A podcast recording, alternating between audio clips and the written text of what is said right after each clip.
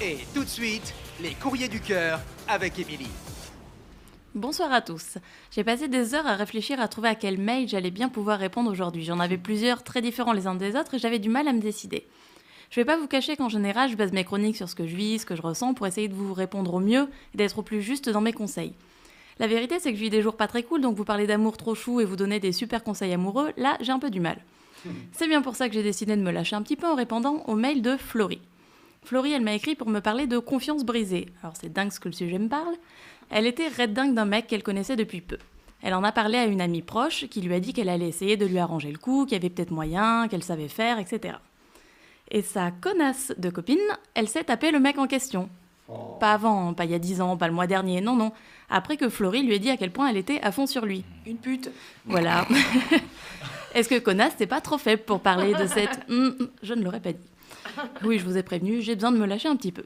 Les nanas qui se disent des amis et qui te plantent un poignard dans le dos, déjà, c'est bye bye. Mais histoire de pas s'arrêter là, la nana, elle revient comme une fleur dire à Florie que c'est pas grave, c'était juste comme ça, elle était pas bien, elle avait besoin de se consoler avec quelqu'un, ça compte pas. On parle encore vraiment d'une amie là Ou est-ce qu'on a déjà bien passé cette case-là? Florie, je comprends même pas que tu te poses encore la question de si c'est grave ou pas. Bon, évidemment, il n'y a pas mort d'homme, hein. mais on parle d'une nana qui se disait ton amie et qui t'a fait un énorme sale coup. Tu te confies à elle, tu lui fais confiance, tu mets un peu ta vie dans ses mains, ta vie sentimentale en tout cas, et elle écrase ça tout simplement comme si c'était pas important.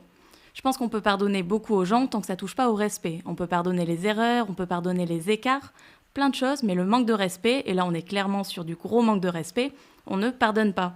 Elle n'a pas respecté tes sentiments, elle n'a pas respecté ta confiance, elle n'a pas respecté ta demande non plus. À la limite, elle te dit direct qu'elle le kiffe aussi, et bon, bah, j'ai envie de dire que la meilleure gagne, ou alors euh, aucune des deux se lance, ça après c'est entre vous. Mais faire l'hypocrite et te dire oui, je t'arrange le coup pour aller se taper le mec par derrière, j'ai même pas les mots, ou si, mais beaucoup trop, et ça va être censuré à l'antenne. Comme quoi, il faut bien choisir ses amis, et parfois on se trompe sur les gens.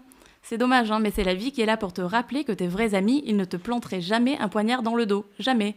Tes amis, ils penseraient au mal que ça va te faire avant de faire quelque chose comme ça. Ils ne minimiseraient pas la chose.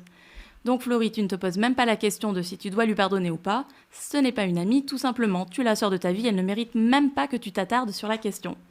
Voilà, bah ça fait du bien, et puis on se retrouve la semaine prochaine pour un super conseil du cœur. Merci Émilie. Et pour lui écrire, c'est sur émilie.pantouflexplosive.gmail.com.